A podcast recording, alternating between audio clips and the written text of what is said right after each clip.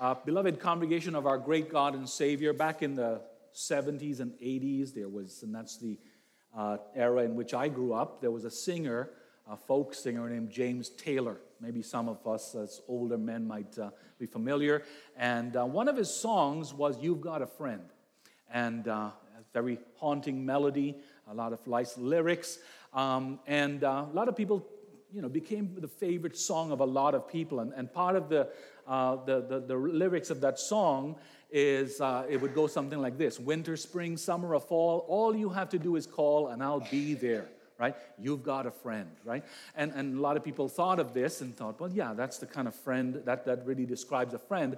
In reality, um, we, you know, we have many people we call friends, but um, you know, uh, is, it, is it really true that you can call this person winter, spring, summer, and, or fall, and they will actually leave what they're doing, uh, leave their busy lives, whatever they're uh, struggling with and, and stressing out with at the moment, to run to help you? Not, not necessarily. Very, very few do we, uh, a few times in life do we encounter such people. The, in contrast, this morning, our text reminds us of the greatest friendship that we can ever have, and someone we can absolutely and totally rely on at every point in our lives. And that person is none other than Jesus, the Son of God.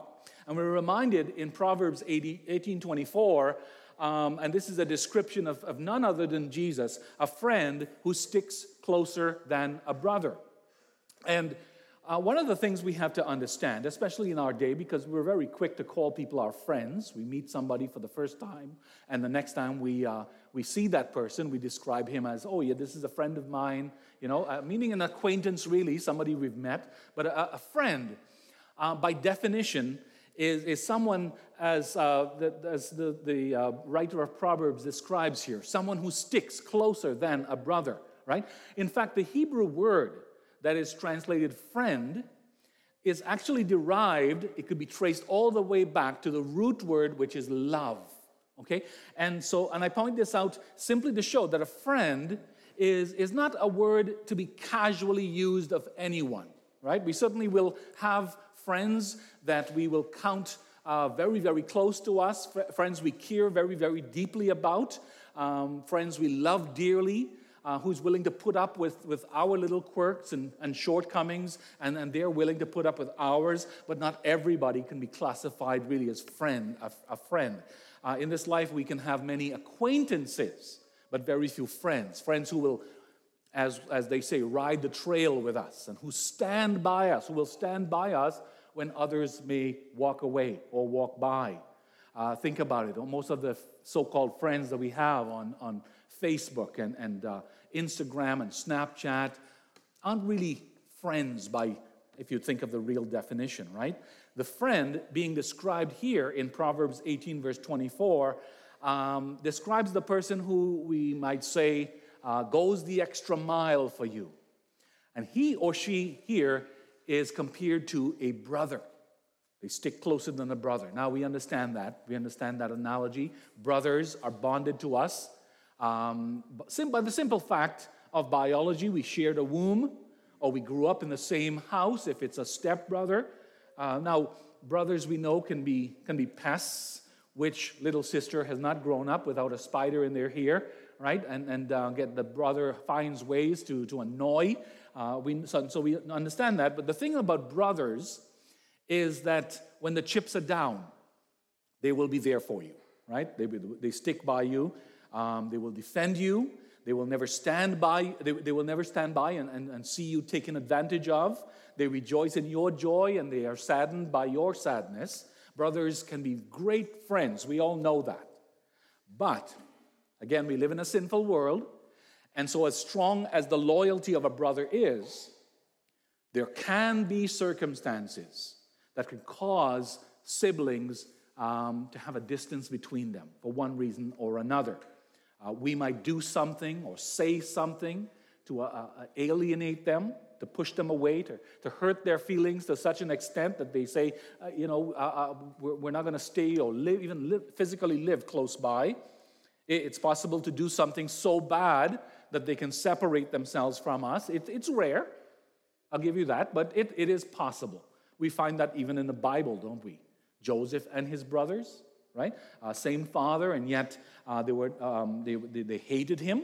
They were jealous of him. They even sold him to the Midianites at one point.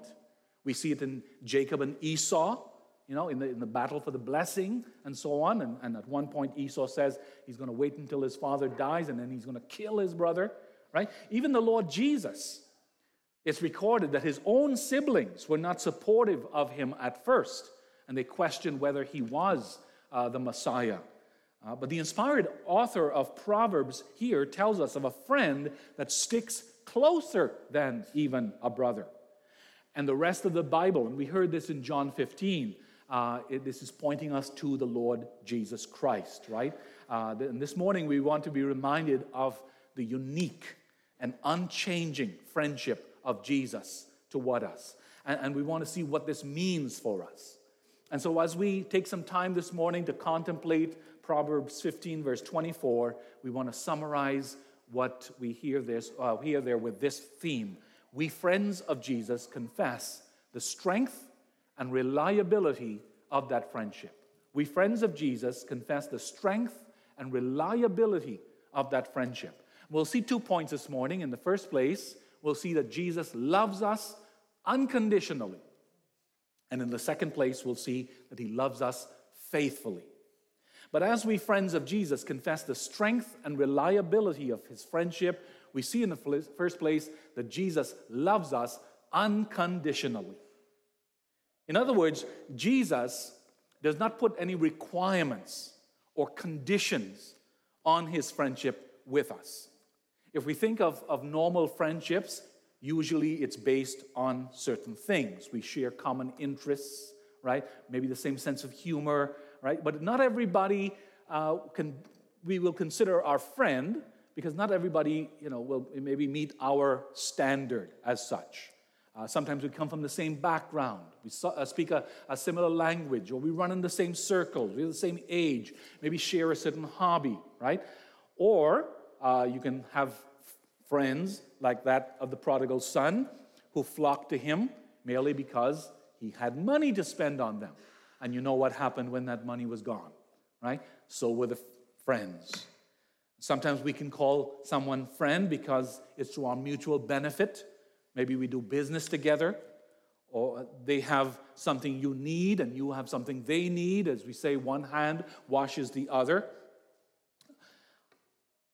But the friendship of Jesus, and that's the point we're making, the, fr- the friendship of Jesus is unconditional. We don't have to meet some standard. He doesn't require that we are in a certain class of people.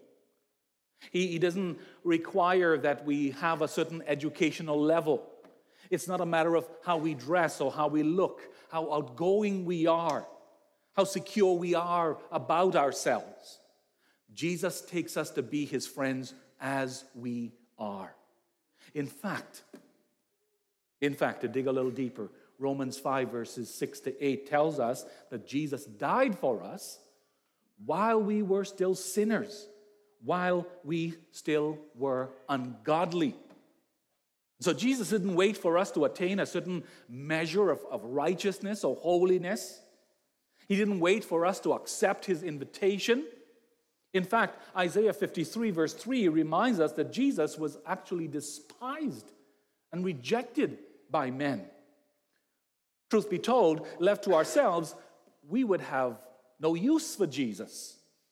If he was like some genie who could rain down cash upon us, or put us in a sweet ride or, or make us more cool or something, then maybe, maybe we would give him a second look. But Jesus, of course, doesn't promise these things. He promises salvation. And that's not all that appealing to unregenerate human beings. And yet, Jesus takes us to be his own anyway. He doesn't, doesn't make us earn his friendship. He didn't sit back and say, okay, so you want to follow me? Then wow me. Impress me. Show me why I should be friends with you. In fact, during the ministry of Jesus, is the three short years of his ministry, who did Jesus mingle with and mix with? The simple and the common people. One of them a tax collector, many of them fishermen, Simple, common men and people. His heart went out to the lepers, immoral women, widows, people who are, uh, at the bottom of the, the social ladder. He wasn't impressed, we remember, by those who thought of themselves as righteous, you know, the super religious and the super educated. Jesus ate with the despised. In fact, they called him, you remember, in Matthew 11, verse 19, a friend of what? Sinners. That was his nickname. He says to his disciples in John 15, verse 16, as we heard, You did not choose me, but I chose you. Well, why did he choose them? Well, for the same reason he chose us because of his grace and mercy. And so it's never about us earning God's friendship. Which, by the way, if we want to go that way, about earning God's friendship, we have to realize that that, is, that would be an insurmountable problem. That would be a mountain that we could not cross. Because which of us could say that we have been good enough? And remember, God's standard would be absolute perfection 100% obedience 100% of the time. God does not grade on a curve.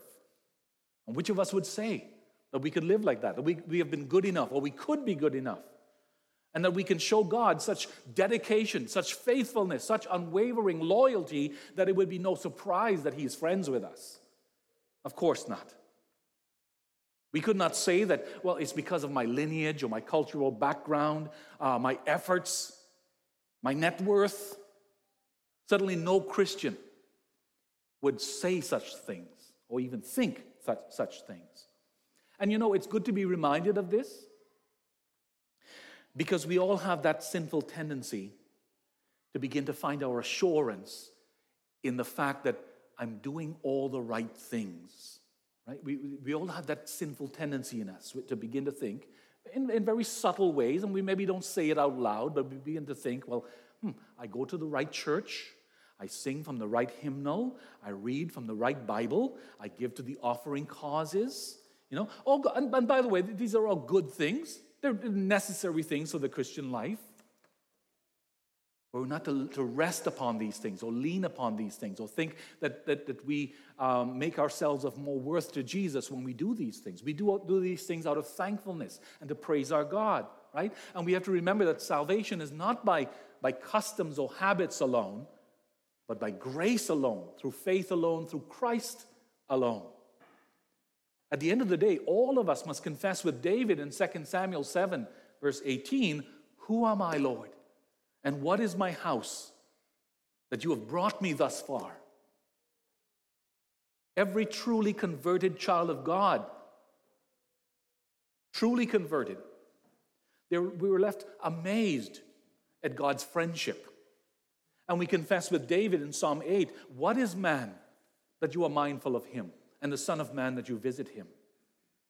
When we come to Christ truly and the, the Holy Spirit dwells in our hearts, and we understand that we, of all people, have become the beloved of God, we're left with nothing else but to put our hands, as Job did, put your hand over your mouth. We can only stand in amazement and surprise, sometimes even shock. In fact, whatever conditions there were for us to be friends with Jesus were not met by us because they cannot be. And here's the, the amazing thing the conditions for us to be friends with God were met actually by Jesus. Because to have friendship with God, to have peace between us and Him restored, um, we needed things to be made right. We needed reconciliation. The Bible speaks of us being alienated from God, strangers to Him. And what brought that separation, of course, what brought that enmity between us and our Heavenly Father, our Creator, was our sin. Our parents, Adam and Eve, sinned in the Garden of Eden, and we come into this world bearing the guilt of that sin. And then there are the actual sins that we commit every day in thought, word, and deed. Every one of us, we break God's commandments. We don't love him with heart, soul, mind, and strength. We don't love our neighbor as we love ourselves. And the consequences of that, the Bible tells us, the, con- the wages of sin is death. physical death and eternal death in hell. Good news is that this friend Jesus, who sticks closer than a brother, he has suffered these things for us. He laid down his life for his friends, as he said in John 15. He met the conditions whereby peace could be restored between us and God. That is, he bore our sins upon himself on the cross. He took our punishment upon himself. He died our death, and then he rose again to show that he had conquered sin and death. And he did this for us, beloved of God. Let's be reminded while we still hated him, while we were still his enemies, while we were still quite content to live for ourselves. He did this for us when we would never have made a single step in his direction. And that's why we say his friendship, his love for us is unconditional.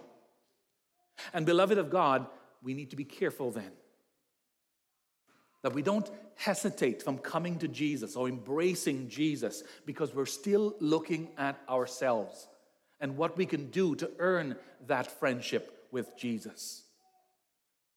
Perhaps we're still denying ourselves the, the overwhelming joy of being friends with Jesus because we're still looking at ourselves and saying, I'm not worthy. I haven't done enough yet. You know, by the way, before I was a Christian, so I can tell you this from personal experience, but there's a, a lie out there that the world believes, a false idea, that the church is only for good people.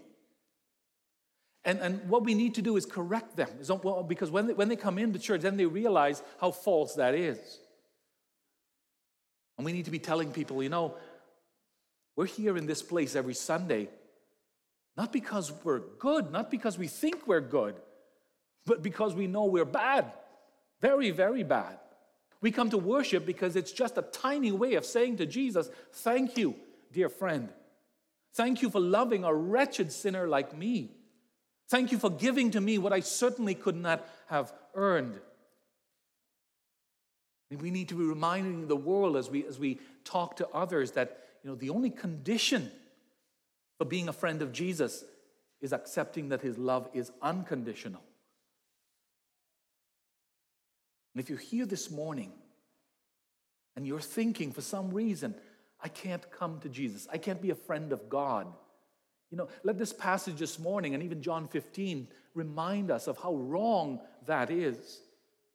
You know, sometimes we always we, we have the tendency to think, uh, yeah, I know this is true, and the church teaches this, and I, I, don't doubt that it's true for some people, but I personally could never be a, Chris, a Christian. I'm not good enough. People don't know the, the, the wrongs that I've done to the point where I believe God could never forgive me. Maybe He can forgive other people, but He can't forgive me. Beloved, that's a lie that comes from the bowels of hell. Jesus came to give His life for sinners like you and me. He came to lay down His life for His friends, as we heard in John 15. And so this morning, if there's any hesitation in you, accept his hand of friendship. Because in Jesus, you will find a friend who sticks closer than a brother. But as we, friends of Jesus, confess the strength and reliability of his friendship, we also want to see in the second place that Jesus loves us faithfully. By this we mean that Jesus will never, ever waver in his friendship to us, the way uh, friends that we have uh, hu- among human friends will waver.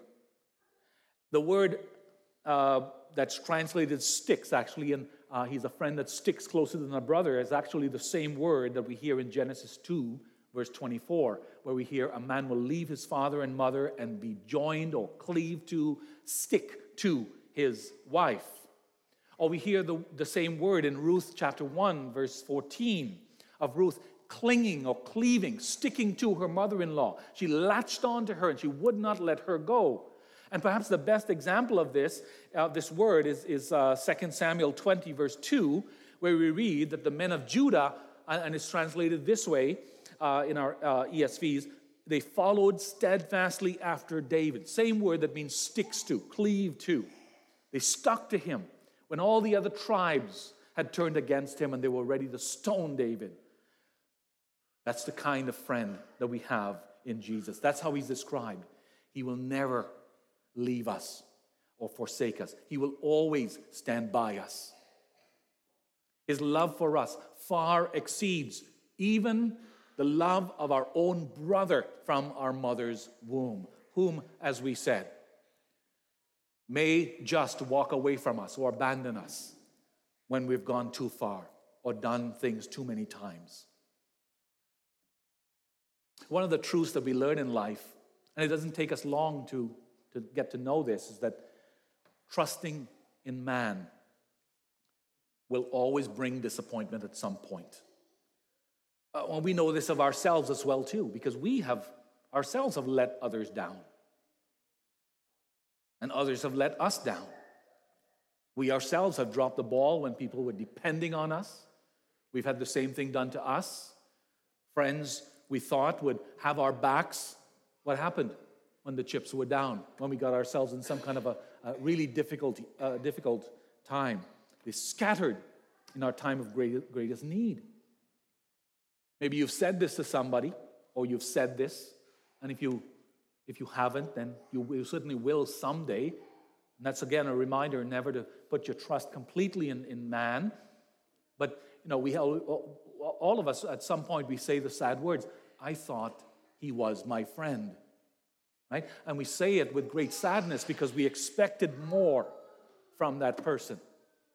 And they turned on us or turned from us in our time of need. Even Jesus experienced this. If you read the gospel, these same disciples that he speaks to in our passage in John, whom he calls friends, he says, You are my friends. He says, I've confided in you, right? I'm laying down my life for you. These same friends would leave Jesus in his most trying hour. Matthew records in chapter 26, verse 56 of his gospel, that when Jesus was arrested, all the disciples forsook him and fled. Peter, one of the inner circle, denied even knowing Jesus three times to save his own skin. I don't know about you, but you know, if I'm I'd like to think that the people I'm fighting for actually appreciates what I'm doing for me and would, would stick around at least for moral support, right? Well, Jesus, in his darkest moment, found himself alone. But that's not the point. The, the point is that he, in spite of this, he remained loyal to his friends. That's you and me. Think about it. When they came and they arrested Jesus and they bound him and they led him off to stand before the religious leaders, Jesus allowed them to do it. When he could have called, and he says this, he could have called upon his Father, and legions of angels would have come to his rescue and been at his disposal. When they struck Jesus on the head with rods, and they spat into his face, and they slapped him, he didn't call it quits. He kept going. When they whipped him with a whip that historians say tore the flesh right down to the bone, and then they put a coarse robe on his lacerated back when they pressed a crown made of thorns into the flesh of his forehead, when pagan soldiers bowed down in front of him and mocked, worshiped him, Jesus held on to his mission to save us. He stuck to us closer than a brother. When he stood before an earthly judge, an earthly judge passing sentence upon the King of Kings and the Lord of Lords, the King of creation, Jesus did not object. When they laid upon his back the cross upon which he would be crucified, and they made him carry it to the place of execution, when they hammered nails into his hands and feet, and before his eyes they gambled for his clothes, and thieves crucified with him mocked him. And the people he came to save passed by and they shook their heads at him in derision. Jesus never said, Stop. Enough. That's it. I'm done. These people are just not worth it. As Jesus suffered hellish anguish on the cross, bearing our sins, the sins of the whole world, for that moment in time, you realize, for that moment of time, he was the most accursed, wretched creature there ever was. And yet, Jesus never turned his back on us. He went all the way to death until he could say, It is finished. And he gave up his spirit. For who? For sinners like you and me. That's a friend who sticks closer than a brother. And, congregation, let this be comfort and a consolation to you today. Because remember that if Jesus suffered all of that for you and he didn't cut us loose, why can we ever think, why should we ever think that, that Jesus would ever be disloyal to us now, ever in our lives? He has called us his friends. And, and that's not something that he just throws out. He's very serious about it. Jesus will never abandon us. If we have believed in him, Never, ever are we to think that we can become the enemies of God again. It's just not possible. Even, even we can't undo what Jesus has done. Jesus does not break promises, he does not take back what he gives. He loves us faithfully.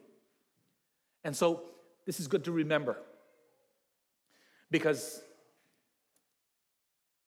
as long as we live on this earth, there will be times when we've done or said or thought awful things, heinous things, abominable things. We're all going to have those moments when we, when we think back on it, we're ashamed.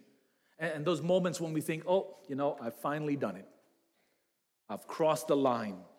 I've put myself out of favor with God permanently. In those times, think again. We heard in John 15, Jesus say to us, As the Father loves, has loved me, so have I loved you. Abide in my love. Think about that. As the Father has loved me, so have I loved you. Why would Jesus say that if it were possible for him to stop loving us? Jesus compares the love that he has for us with the same love that the Father loves him. And we understand that that love is unchanging, unflinching, unfailing, unswerving.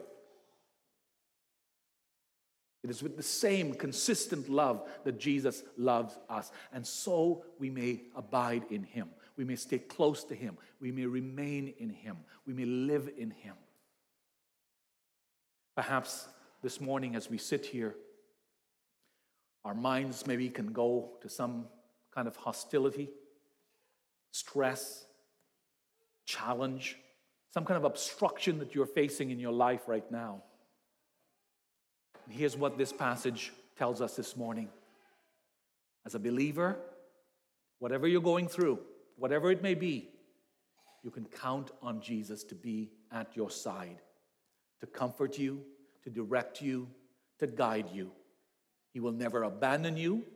He will never leave you feeling lonely. He will never let, you let you fight your battles on your own. Instead, the one who has called us his friends will always be near to encourage us, to lift us up, to help us in our time of need. Think about it. How many Christians over the centuries can say amen to this, to this promise of God in Isaiah 43, verse 2? When you pass through the waters, I will be with you.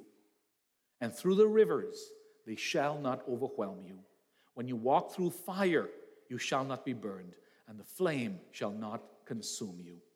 For I am the Lord your God, the Holy One of Israel, your Savior. How many Christians over the centuries can say amen to that? Beloved, when we are in a relationship with Jesus, we will experience that sense of comfort in our day to day lives because he is walking alongside of us. Ask any Christian who has backslidden for a time, and they will affirm this. I may have turned my back on God, but God never turned his back on me. Jesus is a friend that sticks closer than a brother. If this describes you this morning, if, if perhaps uh, for some reason you've, you've drift, you, you find yourself drifting away or have drifted away, know this. Know this. If you repent and you return to God, you will not find a grimace and a frown and a locked door.